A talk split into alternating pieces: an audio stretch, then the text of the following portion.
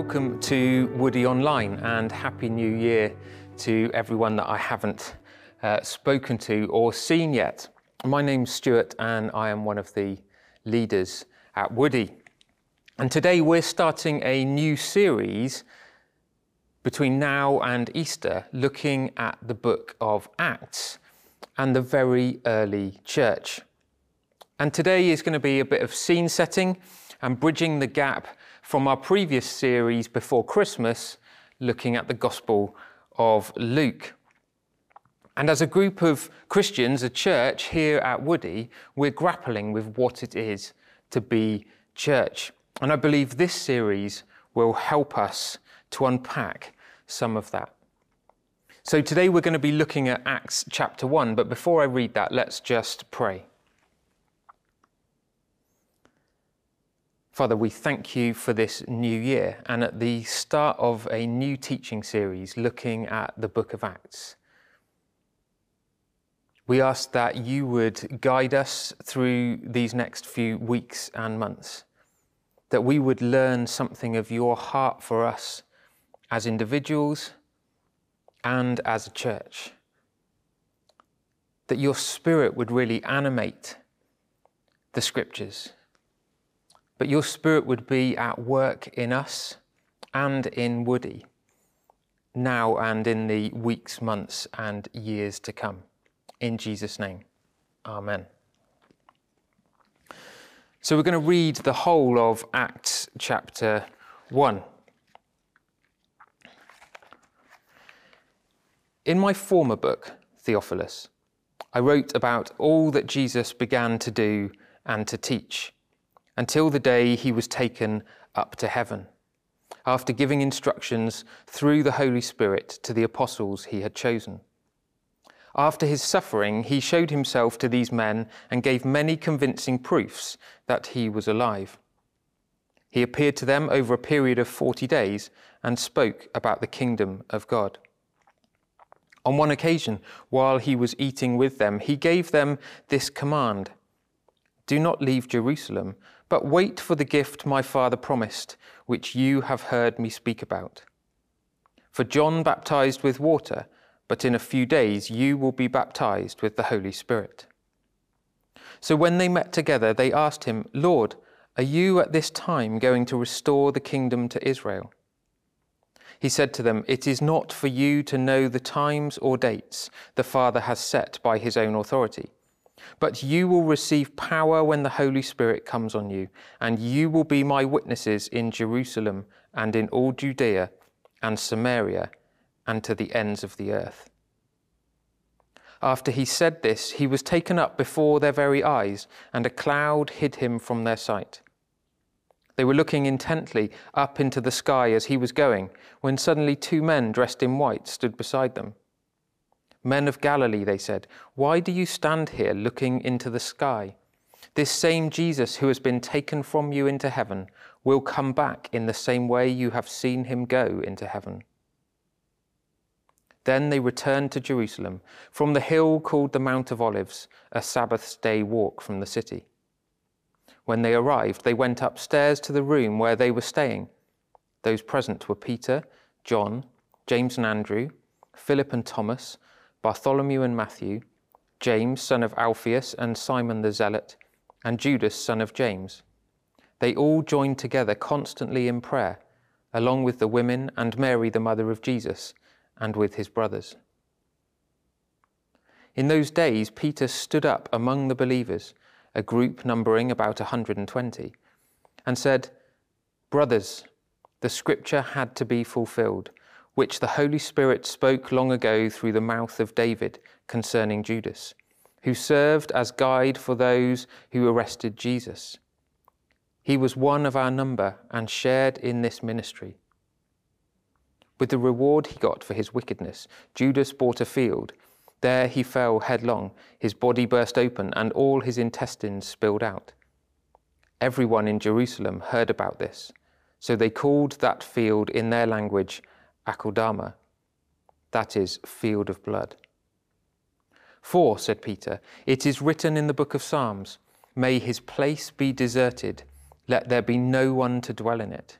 And may another take his place of leadership. Therefore, it is necessary to choose one of the men who have been with us the whole time the Lord went in and out among us, beginning from John's baptism to the time when Jesus was taken up from us. For one of these must become a witness with us of his resurrection. So they proposed two men Joseph, called Barsabbas, also known as Justus, and Matthias. Then they prayed. Lord, you know everyone's heart. Show us which of these two you have chosen to take over this apostolic ministry, which Judas left to go where he belongs. Then they cast lots, and the lot fell to Matthias, so he was added to the eleven apostles. So, what is the book of Acts? As I mentioned earlier, this is the second book in the series. Luke makes that clear right at the start of verse 1. He also wrote the gospel that we studied before Christmas. And there's a lot of similarity with the beginning of the book of Luke, in that it's addressed to Theophilus. And if you remember back to the start of Luke's gospel, he set out how he was creating a carefully investigated account so that the reader might trust what they have been taught. And the book of Luke, as we covered last year, looked at Jesus' birth, his teaching and ministry, and then his death, resurrection, and ascension into heaven. And we're not going to recap all of that today. So, what's this book all about? In my Bible, it is just called Acts. Well, whose Acts? You might have heard it referred to as the Acts of the Apostles, but it's about more than that. Perhaps it's about the acts of the Holy Spirit. In the next chapter, we have the arrival at Pentecost of the Holy Spirit. But it's about more than that. If we look at verses 1 and 2, we see Luke highlights that his former book was about what Jesus began to do. This book is about what Jesus continued to do, but by his Spirit through the apostles. And it's about Luke wanting the reader to understand that Jesus is still at work. And that's what we're going to be looking at over the next few months. And in preparing, I came across this quote from a Bible commentator called Arthur T. Pierson, who wrote a commentary in 1895 which ends with the following challenge Church of Christ, the records of these acts of the Holy Ghost have never reached completeness. This is the one book which has no proper close, because it waits for new chapters to be added so fast and so far as the people of God shall reinstate the blessed Spirit in his holy seat of control. And so we will be looking at this with a view to what new chapters we should be writing as Woody. We need to take up that challenge of ensuring that the Holy Spirit has full control. So, what might chapter one be saying into the life of Woody at this time? The first 12 verses, Luke has a bit of a recap of the last chapter of his gospel account. And there are two snippets of conversation after the resurrection with Jesus and his disciples. And then in the second half of the chapter, we have the account of the disciples in Jerusalem and then choosing a replacement for Judas. So, in that first part, we have these two red letter passages of Jesus speaking to his disciples. And I want to briefly focus on these. The first is verses 4 and 5. And it says, On one occasion, while he was eating with them, he gave them this command Do not leave Jerusalem, but wait for the gift my father promised, which you have heard me speak about.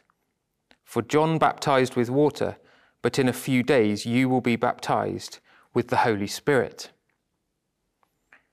Jesus gives an instruction to his disciples to wait in Jerusalem for the Holy Spirit, which he had already taught them about. And then the second snippet is in verses 7 and 8.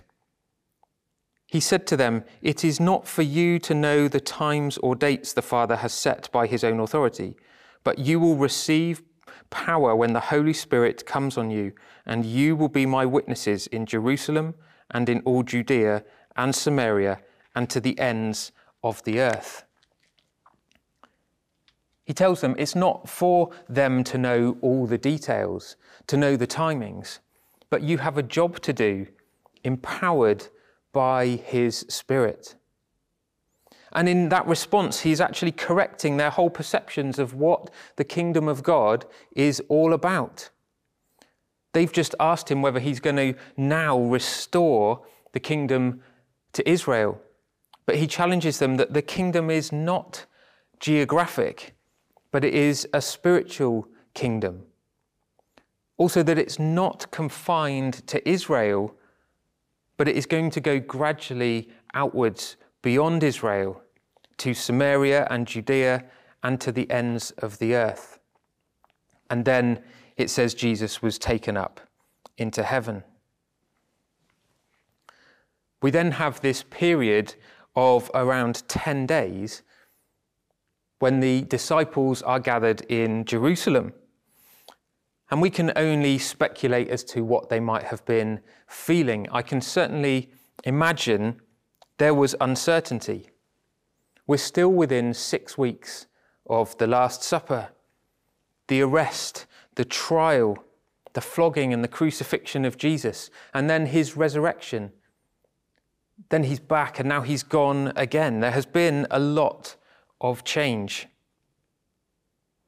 Perhaps there were a few hours with an adrenaline rush after uh, seeing Jesus taken up into heaven. But as hours turned into days, I can imagine it starts to get a bit surreal. But we can see from the text that the disciples are obedient. In verse 12, it says, They returned to Jerusalem as Jesus had asked. In verse 13, they went to the room where they were staying. And then it says, They joined together constantly in prayer. And that word together, um, I may not pronounce this well, is uh, Homothimadon, I don't know the intonation, a word Luke uses 10 times and is only used elsewhere by other writers in the New Testament once.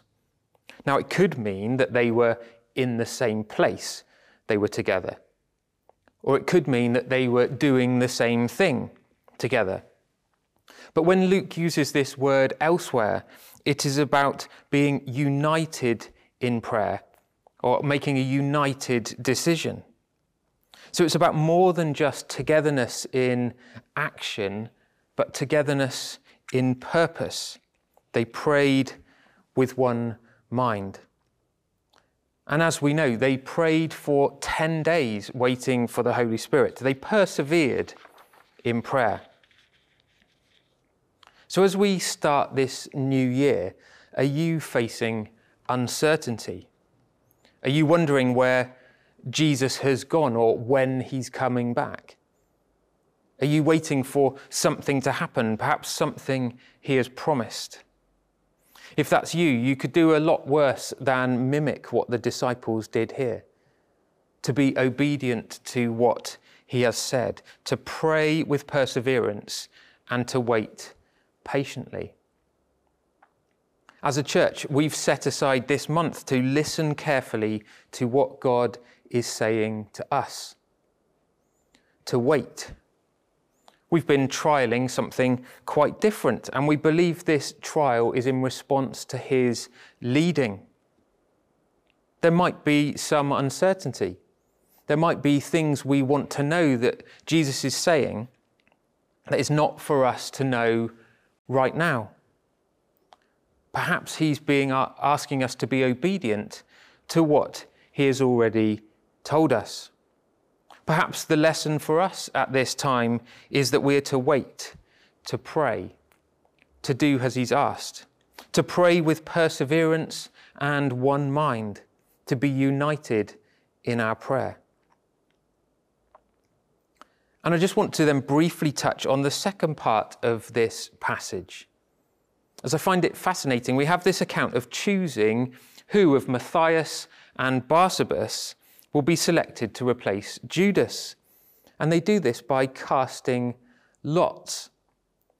Now, I can't recall having really heard uh, any teaching on the casting of lots before, but it's not the only time in the Bible lots are drawn or cast. There are many examples in the Old Testament. It's funny because um, my kids are now at high school, but when they were in primary school, they did seem to do a lot of um, drawing lots to choose between uh, students in classroom. Maybe it was to answer questions, maybe it was to get special privileges. And in each classroom, they had a set of lolly sticks, as they called it, and each one had the name of a child in the class. And it was a good way of maybe um, avoiding favoritism or the same children always asking questions. And so often this uh, tin of sticks would be passed around for someone to draw a name out, and that would be the person that was selected. So, and I always thought, oh, that's interesting that they now draw lots in school. And when I first read this passage and knew I was teaching today, I was intrigued. So I have looked into it a little bit. Sure enough, it was a fairly frequent way of almost divining God's will. Often the act of casting lots would be preceded by prayer, as it was here. Then sometimes it might be with stones of, uh, of different shapes or colours or markings. Maybe it would be uh, with other ways. There seems to be different methods mentioned in different accounts and commentaries. And it made me wonder whether actually we could be making a lot of our church meetings quite a bit shorter when we're making decisions. However, this is actually the final time that the casting of lots was used in the Bible. Do you know why? Because in the next chapter, spoiler alert, the Holy Spirit is sent. And we now have Jesus' Spirit inside us to guide us. We no longer need to rely on divination which is what I love so much about the Baptist movement, that we recognize discerning the will of God for our church is not restricted to the few or to specialists. Yes, we have different giftings and callings, but all of us who have put our trust in Jesus are filled with his Spirit. We can all discern his will. That is a great honor and a responsibility that we can listen for his prompting, his leading. So, two, I guess, brief challenges to finish. If you don't know Jesus, but you want to know more about this character from 2,000 years ago that is apparently still at work today, perhaps you might want to know how you can be part of writing a new chapter of the work of His Spirit, working through His church, His people please do get in touch. We would love to chat with you. We're shortly going to be launching an Alpha course, which is an opportunity for you to learn more about who is this Jesus, who is the Holy Spirit, and where you can ask whatever questions you may like. If you're interested, the details to get in touch will be on the screen in a few moments as we close. And secondly, to Woody as a church, as a group of God's people, we're grappling with what church is, who it is for, what the next chapter is in the Woody story. I want to challenge you to take up the mantle of setting aside time this month to pray. I want to challenge you to make sure you come along to the whole church prayer meeting on Wednesday, the 12th, so we can seek Him together, that we can be united in prayer. I want to challenge you to listen to what God is saying to you and to us ahead of the church meeting at the end of January? What is the job that Jesus has for us at this time that he wants us to fulfill, empowered by his Spirit? Let's pray. Father, we thank you for your word. We thank you for Woody. We thank you that we now have the Holy Spirit within us, that you are able to speak directly to us through your Spirit.